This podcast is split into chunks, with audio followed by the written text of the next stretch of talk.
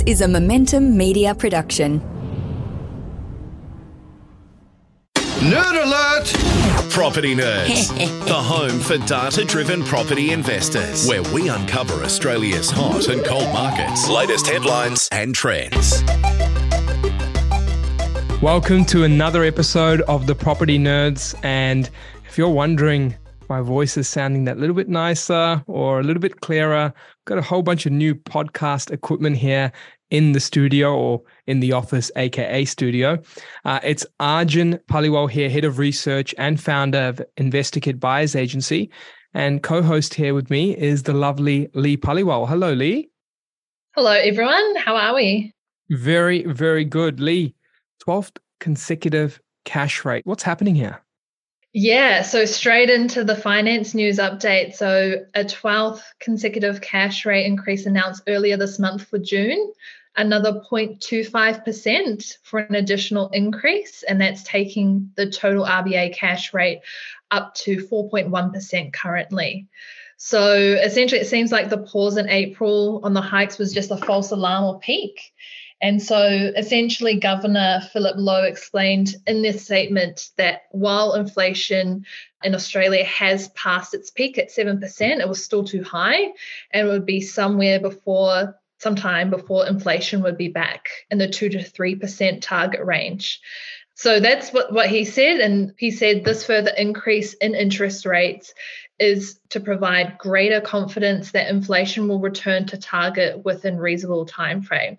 So it's looking like at this stage we will need to brace another two, maybe three consecutive cash rate increases. That's what the talk is at the moment. But Arjun, what's your thoughts on this? Look, firstly, I have to humbly understand that I've got the interest rate analysis wrong. Do you know what I mean? I thought it was done and I genuinely did. And sure, the inflation has been persistent on the measures, but stuffing up household budgets to this extent is not the way forward. Like people are feeling it. Like it's, it's oh, just, major. it's silly. And I get to run cash flow modeling for so many people all the time. And I'm just this probably the third time I've said this on the air, just around the shifts, right? You know, 800 to a million a couple years ago was a very consistent investor price point. Then it went to six to 800, and that became chasing higher yields because price growth was pretty rampant during the boom.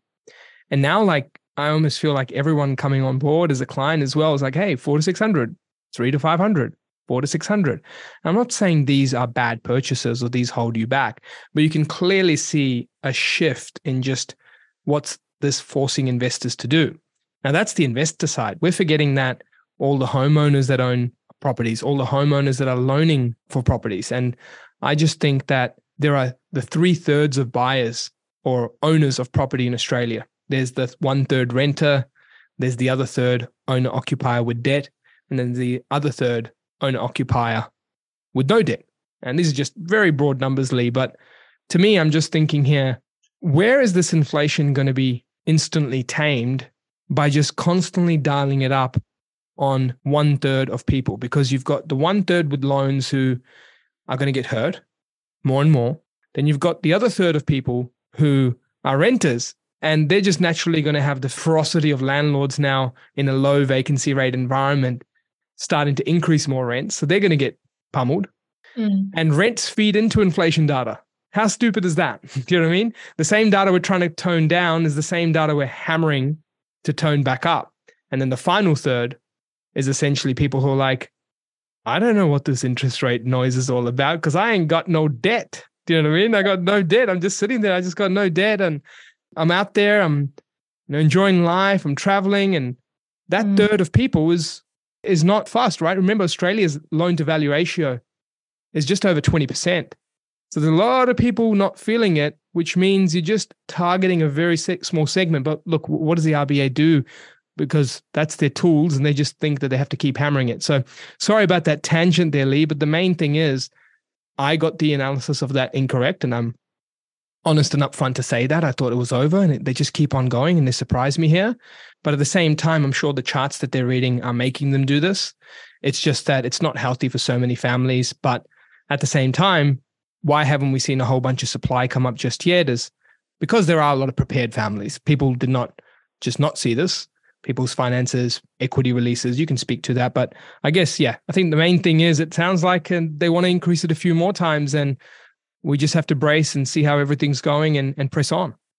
Yeah. I mean, definitely things that we're seeing in Hills Finance is a lot of pressure on your owner occupiers for managing their repayments at the moment. So everyone, and everyone, I mean, everyone is feeling those cash rate increases. So, yeah, so I'll talk through some things that you can look at doing shortly, but essentially, the big question, as everyone is mostly definitely feeling the pressure, is how much would this look like increasing your monthly loan repayments by?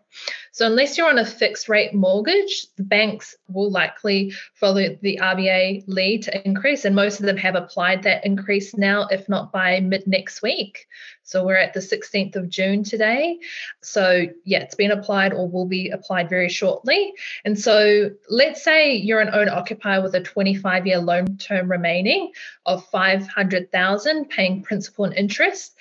This month's 25 basis point increase means your monthly repayments could increase by almost $76 per month. That's an extra $1,135 a month on your mortgage compared to 3rd of May last year. So that's one example. In Sydney, obviously, we generally have higher loan amounts, so because of higher medium house value. So if you have a loan of 750 loan, owing repayments will likely increase by 114 a month and that's up $1,702 from May last year. Meanwhile, a million dollar loan will increase by about $152 a month, and that's about 2,270 from 3rd of May last year. So yeah, like I said, things we're seeing and noticing day to day at Hills Finance.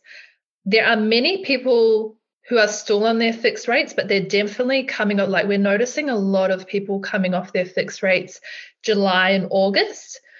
I don't know if that's due to when they went into the new financial year or something like that, when they took up those fixed rates initially, but a lot of people in July and August are coming off.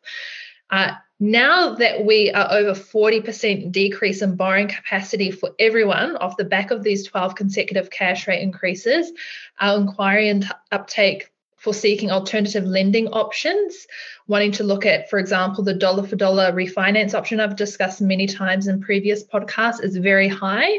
Leigh, on, on that note, could you explain what the dollar to dollar refinances I know we've talked about in the previous podcast and yeah. maybe just even touch on the assessment rates because that's been a big thing that's changed as well for some banks, hasn't it? Yes. So there's a couple different options or lenders trying to provide some sort of alleviation for borrowers who have existing debt wanting to refinance or recast that debt back over a new loan term there is minimum criteria that you've had that loan that you're wanting to refinance for 12 months or more. So you've got that existing good repayment history, and you've got good credit scoring. Generally, there's a couple major lenders. So, for example, we spoke about Westpac Group last month. They've lowered their general, their normal assessment buffer or rate is 3% on top of the rate that you may have or be taking out. They lowered that down to 1% last month for refinance debt. Now, this is only for borrowing in your personal name, okay?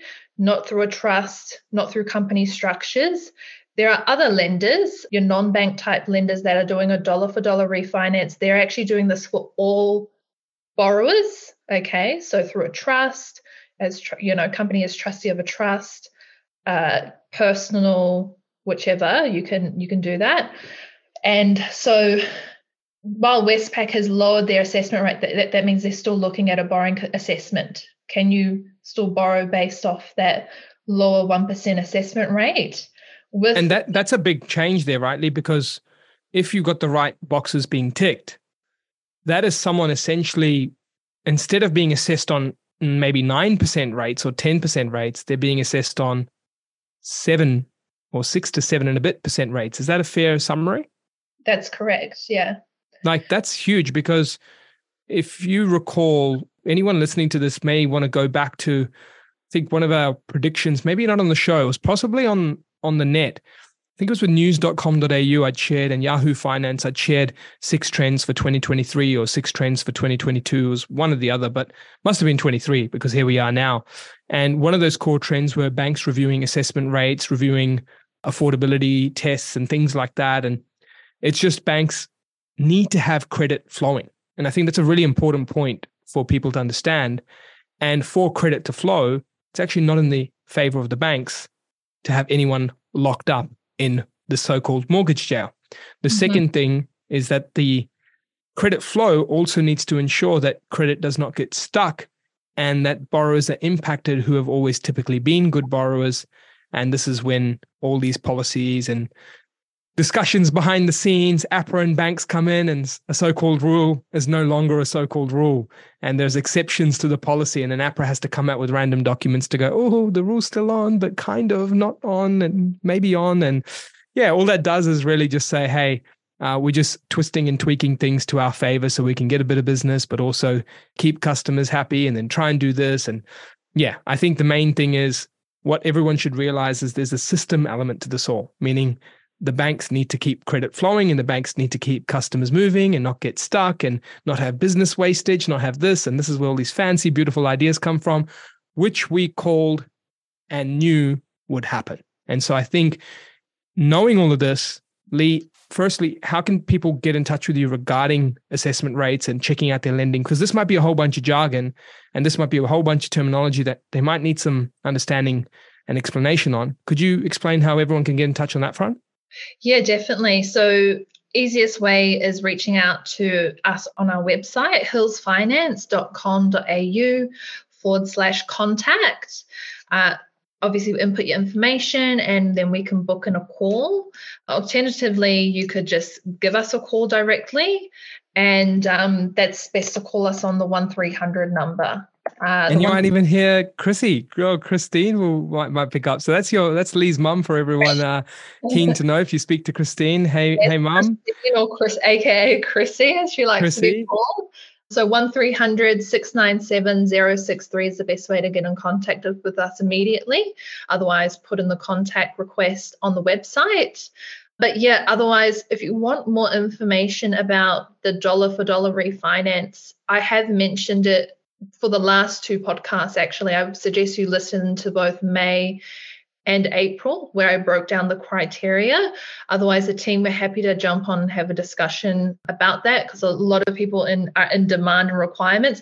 Off the back of what you mentioned, Arjun, is definitely the banks have to review their policies because it looks as though, despite acknowledging the pressure faced by households, the Council of Financial Regulators say APRA serviceability rules is appropriate and they don't foresee any changes coming up anytime soon. Crazy how that works, right? It's like, hey, yeah. we don't want to change our rules, but you can kindly change your rules if you want to and just be good about it and make sure everyone's okay. Like, what's the point of rules? And if you're not just going to change it blanket and we constantly have banks battle with each other and trying to shift things. And yeah, look, that's another topic. But Leigh, I think the main thing here is for everyone tuning in, the point of us raising this is that we acknowledge there might be people struggling to get the message through to a bank that you pay your loans on time, that you're a good customer, that you've always been good that you know how to look after your family, your commitments, your finances, yet they're just silly rules are saying no, no, no, no, no, even though there's never been an issue.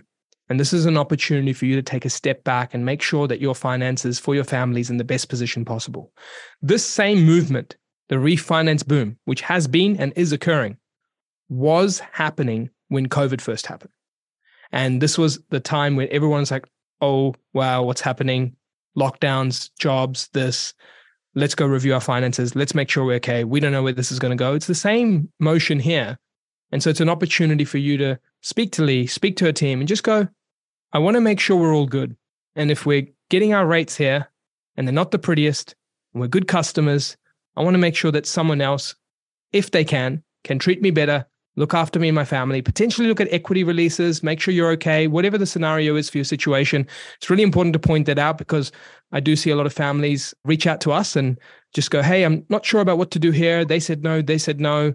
Well, there are some options here to say yes and ensure that you're not stretching yourself further, but actually aiding the scenario. Just thought I'd take a moment to say that, Leigh, and apologies for hijacking that. I just wanted to make sure that people are in good hands and they understand that this is a time where your proactiveness puts you in a position to succeed or puts you in a position to hold the fort. And we just want to make sure that you're looked after from that perspective to know that for no cost, you get to sit down with someone, review your finances, ensure there's a better rate, ensure that you move where there's better flexibility for you, better loan terms without all this bank and policymaker bullcrap going behind the scenes about no, it's 3%, no, I'll do 1%, that bank won't do anything. And we'll just do the hard work for you to find the right people and go from mm. there. So, yeah, that's it from there. But in terms of Leigh, the capacity and second and third tier lenders, you're noticing a lot of activity there. What's happening on that front? Well, obviously, as rates go up, borrowing capacities with your major lenders are generally lesser in terms of how much you can afford. And so we're seeing clients who have the capacity or the want, I should say, to look at a higher budget are looking at your second or even third tier lenders to stretch that out to take advantage of the current climate to capitalize on an investment opportunity, whichever. And so more clients are, if they have to go towards a second or third tier lender, which generally what that means is it's not a major bank. Uh, some policies may be slightly more lenient and especially in the case of third tier lenders, and they're generally third tier lenders are your non-bank type lenders. So people are swaying towards them to capitalize on opportunity for new purchases. Yeah, good call out. And that just shows you the importance of the right broker in your side because you can now go, hey, it's not just the big four, big five. It's what's the second tier? What's the third tier? How do I consider lending? I remember we went through this when we went back to what, 2019, 2020. It was our earlier years in business and we are transitioning and growing. COVID and just hit.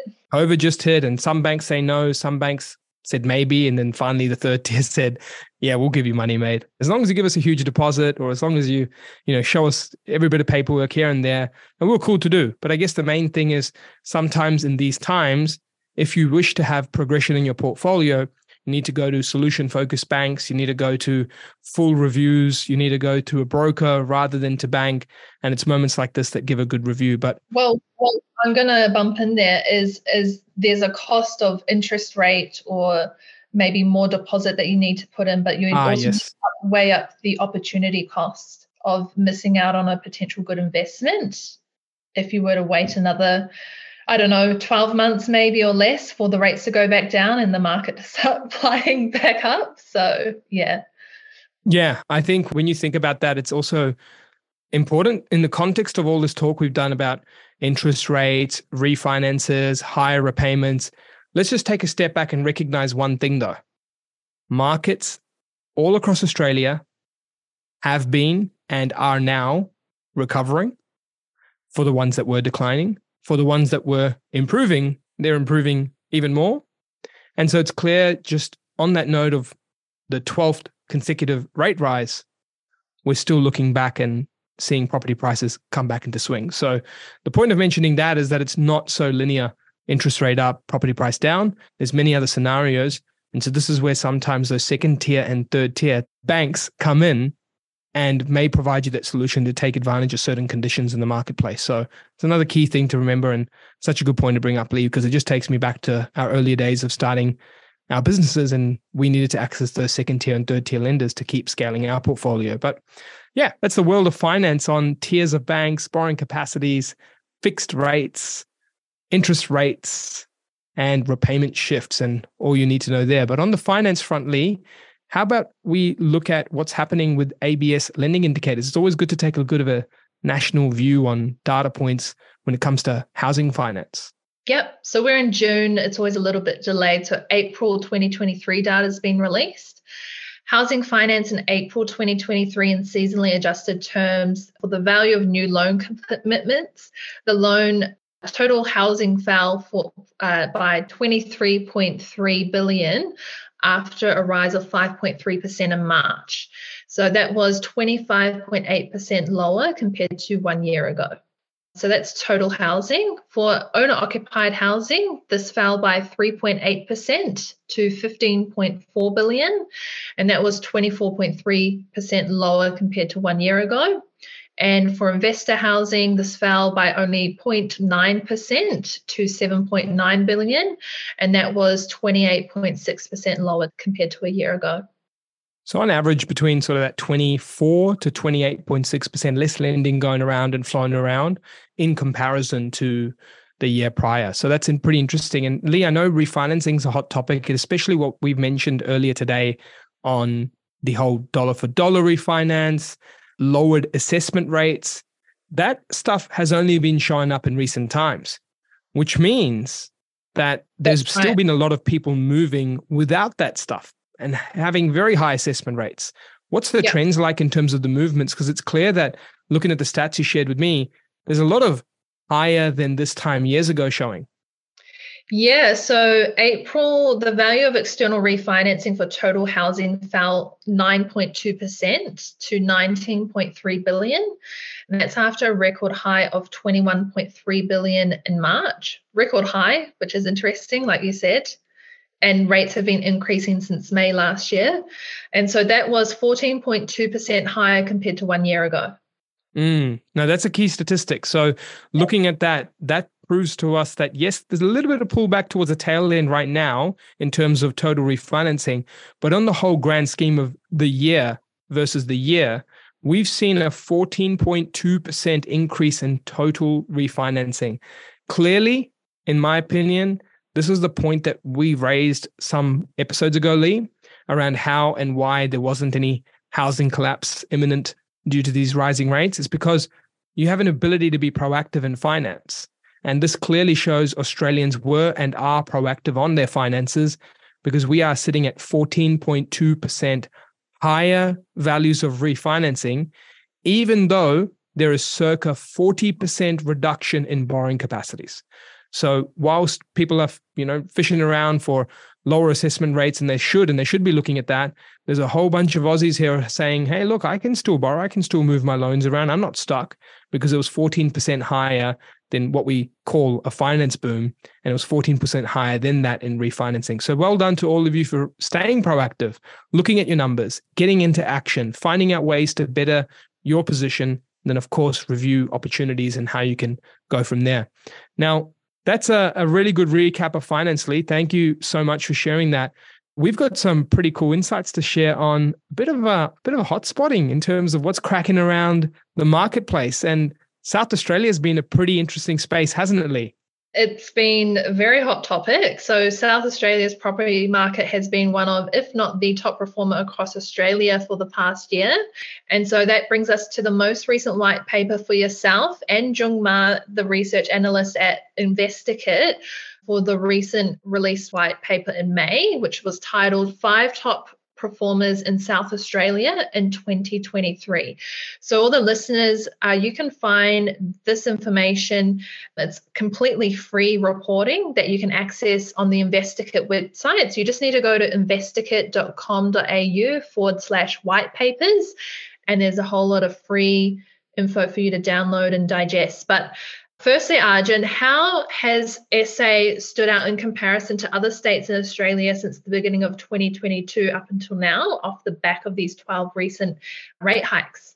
Yeah, so firstly, SA has been a big standout. And as we know, we just talked about earlier, the SA stand out in price growth. But at the same time, we talked about how interest rates are just not this clear piece of information where rate goes up, price goes down. Sure, at a national level may seem like that to some people in recent times, but there are many regions here that did the opposite. And most of South Australia, or almost all of it, grew in 2022. How cool, right? National data going backwards, but South Australia going higher.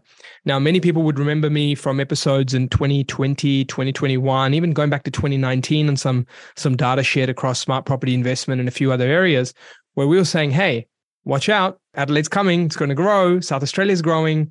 And if you think of why that is, the simple answer is local supply conditions, local economy. And I know that's very simplified, but that's the truth. When you think of, hey, Arjun, how are you looking at this data and making sense of it? And how are you're able to, you know, go on to the Weekend Today show last year and say, Adelaide will grow double digits in 2022, and it will be the best performing capital city in Australia. Interest rates will continue to rise. other markets will decline, and watch the space. Fast forward, that all happened.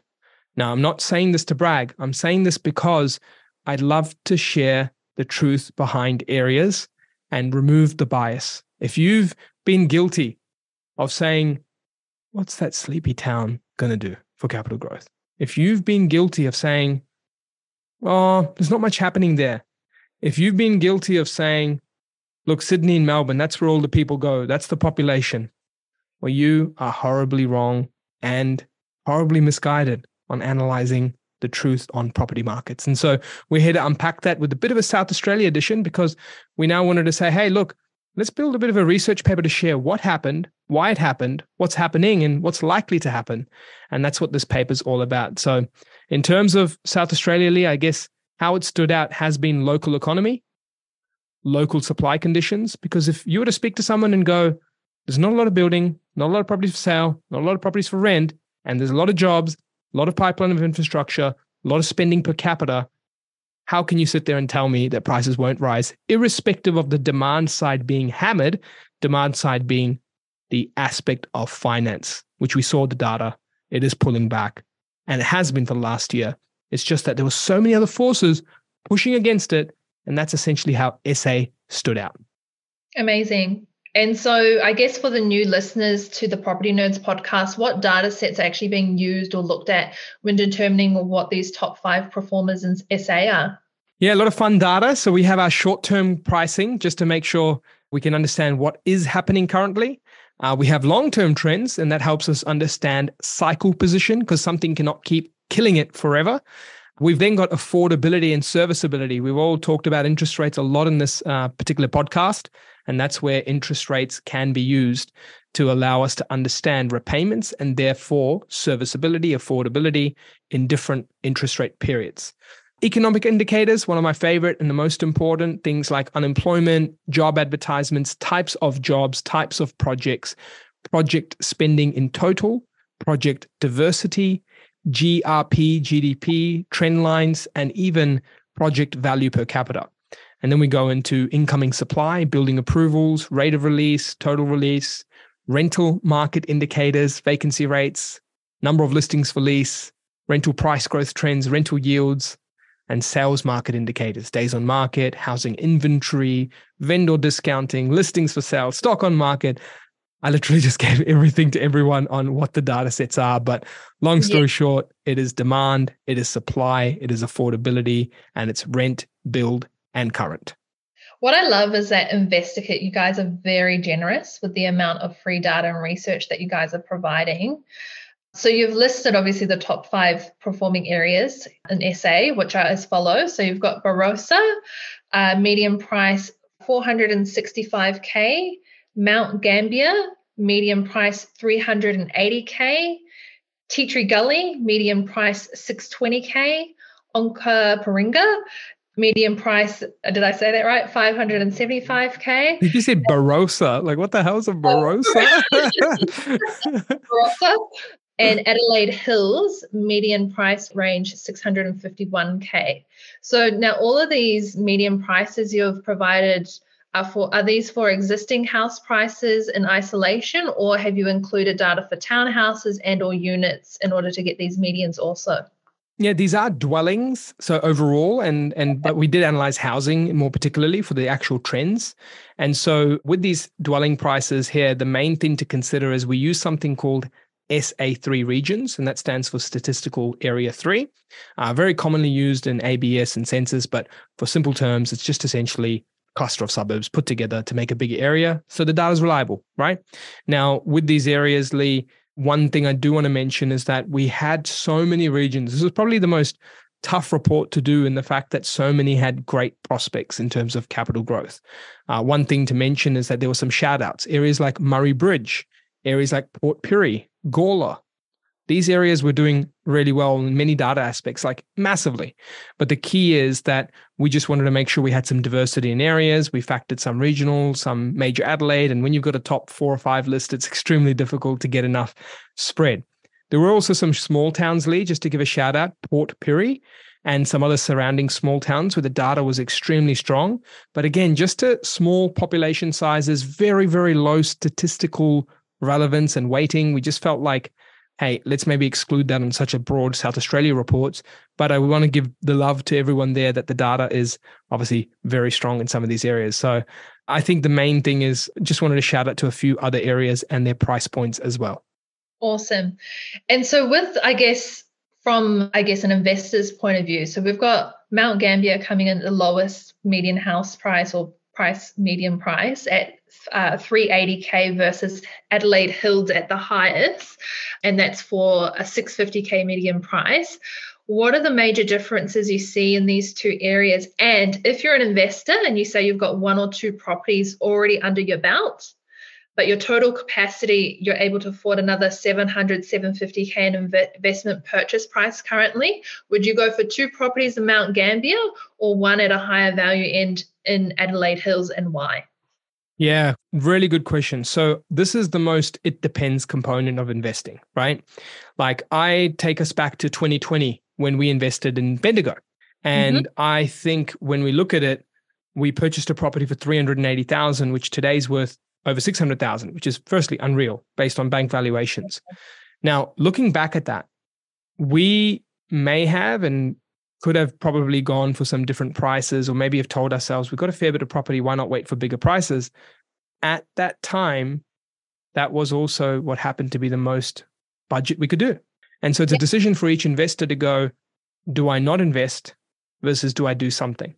And if it's that tight, because you cannot get more. And sometimes doing something can be very powerful, and that proved to be a very powerful decision rather than saying, hey, lockdowns are here, don't do anything, maybe just wait a bit, don't spend, wait till you have a bigger budget. No, we got in and it benefited us. So if you're in that position where the budgets are a little bit, hmm, maybe not 500, can't do that, I would still look at taking action, in my opinion, just simply because the data's prone for growth there. It's under rented, undersupplied and that aspect. Now, if you've got two properties and you've got an option for two and a bigger budget, coming back to your point there, I firstly want to look at your investor profile. Are you someone who's a less is more or more is more? Do you see pride and diversity and, and satisfaction by having seven places and different suburbs, cities, states, and feel pretty good that way? Or do you look at it and go, look, that's too many roofs, kitchens, bathrooms, and and structures and subfloors for me to maintain. Mm. And so hmm. that's the first part because the investor profile trumps the actual decision. Because if you're going to hold something and you get constantly annoyed with something and you now sell sooner than its long term averages of growth kicking in, you've just shot yourself in the foot. Even though it could have been the right area, the right location, but because of these little things come in your mind and you just go, no, I don't want to do it. So, investor profile first, how is that looking? Then the second thing is investor goal. If you now go, wow, three properties at 700K value each, debt free, in line with my profile in 20 years, sounds like me.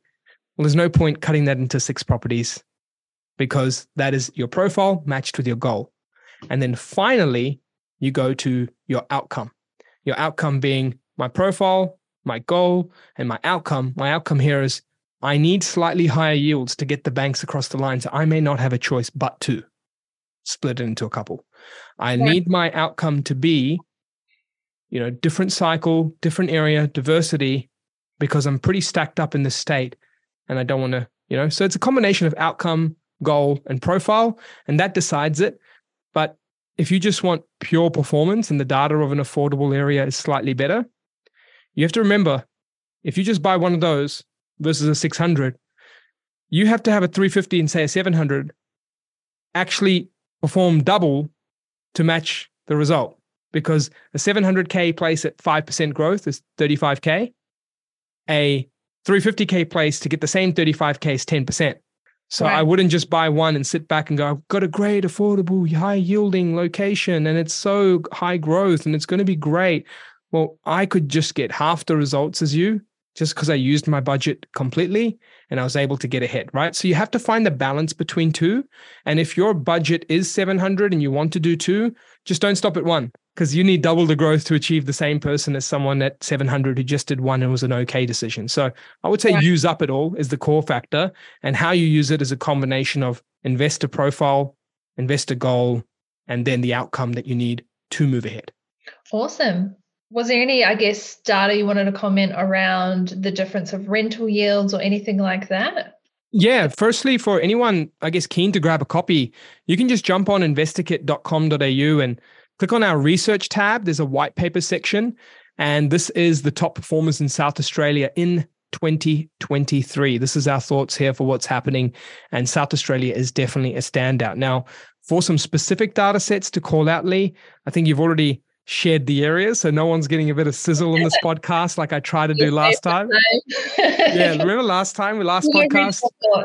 Yeah, last time I think I think we gave two areas, and we're like, oh, we're gonna hide the rest, and you're gonna have to download to find out. Uh, today the sizzle's out, so no need to download it if you just wanted to know the areas. But I guess if you want to know the why, it's really important to check out some pretty cool stats. And some of these stats that have you know, something I've been really enjoying has been our infrastructure per capita. I think you'll find a lot of value in that. And that's something many big city folk don't quite get. If you're in a big city and you have a lot of population and you see a large project, have you maybe thought that you're just meant to have a lot of infrastructure because you have a lot of people? It's more a big city, more population. So when you have that $5 billion huge tunnel coming. It's great, but it's meant to happen. So it's not something special. That same $5 billion, say, hospital or $2 billion hospital in a town of 50,000 people, huge per capita difference. So I'd encourage people to check out some of our per capita statistics and GRP growth and local economies of some of these regions. And the second data point that I find really exciting is really around when we look at the housing inventory and vacancy and the low supply, I'm just seeing so much undersupply in South Australia right now. It's going to take a lot of distress. It's going to take a lot of people excited about gains and selling out on those gains. It's going to take a huge amount of construction, which, as we know, takes time. And so there is still merit in some of these locations, even with such growth, just because undersupply has not returned. Like there is no supply that's returned. It's still very undersupply. And yes, the trend lines are changing a little bit, but that's a national trend line we're seeing of some supply bounce and listings in the market because we're seeing a little bit more confidence come in. But I think that's one core thing to share with everyone because when you go back to Hobart, this is one of the biggest mistakes people made. In 2017, it had grown a fair bit. And everyone said, oh, it's done its thing. Interest rates, or maybe not interest rates, I think it was negative gearing at that time, or APRA. It's over now. Then in 2018, it did its thing. Hobart's had its time, must be over now. And then 2019, it did its thing. Definitely no more growth left in Hobart. It's it's ship sailed there, mate. And I just see all these comments in the forums. I see all these. It's just so incorrect when it comes to data interpretation. It will keep going if people are willing and able to pay that price. Sales volumes represents people's willingness and ableness if ableness is a word, to make that price happen. It will keep going if there's no houses for sale, no houses for rent, and no construction. And it will keep going if the local economy is strong and continues to produce jobs and continues to produce new opportunities for new workers. So people need to take a step back and look at some of these trends and not just this isolated, it's done its thing. Because if you keep carrying that mindset, you're going to constantly sit back and watch the train fly by and watch the results fly by, the plane fly by, whatever you want to call it. Because in 2013 and 14, just when you said Sydney had two double digit years, it had another. It had another. If you go to Orange in 2018, if you go to Launceston, if you go to Bendigo and Ballarat in 2018 and 19, they did their thing. In 20 and 21, they did their thing. So the key here is housing cycles are not that simple. Yes, on average, that two and a half to three and a half years are kind of where most sort of sizzle down or finish their sizzle. But the main thing I want to share in these data points are I'm just looking at them going, hold on a minute, undersupplied, under rent, supply, under for sale, under stock on market, under on construction, high on job advertisements, high on infrastructure. Yes, there's been a lot of recent growth, so you cannot expect it to sizzle forever but there's nothing stopping it right now until some of these conditions hugely shift. And that's what people need to look at. It will slow its rate of growth if demand and interest rates keep impacting it because it's not like everyone's buying cash, but it doesn't just disappear and not grow. Things change through a combination of sales volumes, listing levels, construction levels, vacancy levels, job advertisements, local economy. And many of these regions, they just haven't seen that change yet. So I think that's the key for people reading into this data is don't be fooled like the majority do, like they did for Hobart, like they did for Sydney in certain years, Melbourne in certain years, and sit back and watch all this go past you because the truth is, it's very rare for some of the wine capitals of our country, the coastal southern parts of Adelaide, and beautiful, vibrant regional areas to be this affordable. And 10 years later, you might look back and go, wow, that's right, it was very affordable. So that's my thoughts when reading this research paper. I feel definitely more Sydney siders, for example, are starting to catch on how beautiful Adelaide is. I yeah, it was pretty cool. We we had a little coastal walks down the south, and yeah. very Sydney of us to do two things. Right, one is never sit down for a coffee. I don't know if anyone realized that this is a Sydney thing. Sydney Me thing. and Leigh laugh about this all the time. Like everyone actually sits down with Sydney siders like, oh, I'll take that takeaway and I'm just gonna keep running and walking somewhere because be with my coffee. I, I always got somewhere to be because I'm a Sydney side. I'm always rushing and always busy. Hi, bye, thank you, welcome, everything in one second. I'm out because Sydney siders are so important. Uh, no, honestly, that's how it feels like in Sydney. But then everywhere we're in Adelaide, they're like, hey, we're gonna sit down, we're gonna enjoy our coffee Whereas in Sydney, it's just that takeaway line is pumping. Order 21, order 22. It's like gone. Uh, so I think that was pretty pretty cool to just see people chill for a bit and and still soak in all that beauty. But then the second thing was just yeah. I mean, we did our typical Sydney. What's the price on that? Let me CoreLogic that one. Let me check this one. Everything. Yeah. And if you're doing comparison for Sydney median house price, I mean, it looks like a, it's still a bargain in comparison. Like back then we just settled on that property. What was the purchase price? 925k, right on the water. Yeah. Yeah, I think it was coastal. And look, I mean, anyone tuning into this for the purpose of data, this is not data stuff. Talking about coffees and and and coastal views and walks and and cheap because it's cheap to Sydney. Look, that is not data at all. Uh, but no. what I'm trying to say is that you know, if you weren't investing with the data driven mind and you were just getting the feelers and you're going on basic gut feel, all that stuff sounds pretty good, doesn't it? But Hey, that's that's it from us here on the InvestorKit and Hills Finance co-hosted podcast, the Property Nerds Show. Thank you so much for tuning in and, and supporting this. This is the last one for the financial year. And uh, fun yeah. fact, I just realized, Leigh, we're actually heading to Adelaide for our end of financial year event. So that seems pretty cool. And that wasn't by choice due to the white paper, everyone. We have a team vote, and all the team members in the two companies vote. And different yeah. locations, and Adelaide came out on top. Yeah, so can't wait for that. Orange or something. So, yeah, orange was second. I think there's something with our teams and the wines. I, am getting that wines are the common denominator here. Yeah, winery. well, me and you aren't, aren't, aren't much on the wines these days. We're not really on that, but uh, I think the main thing here is thank you everyone for your support this financial year.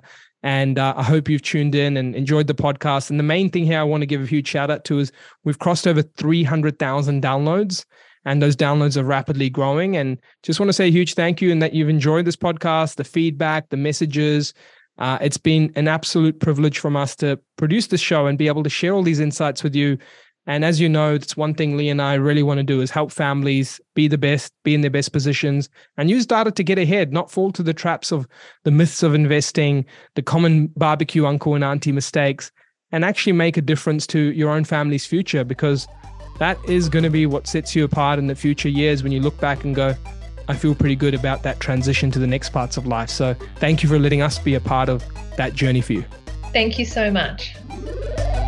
The information featured in this podcast is general in nature and does not take into consideration your financial situation or individual needs and should not be relied upon.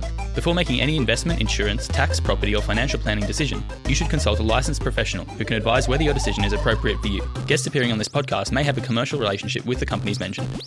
Game over.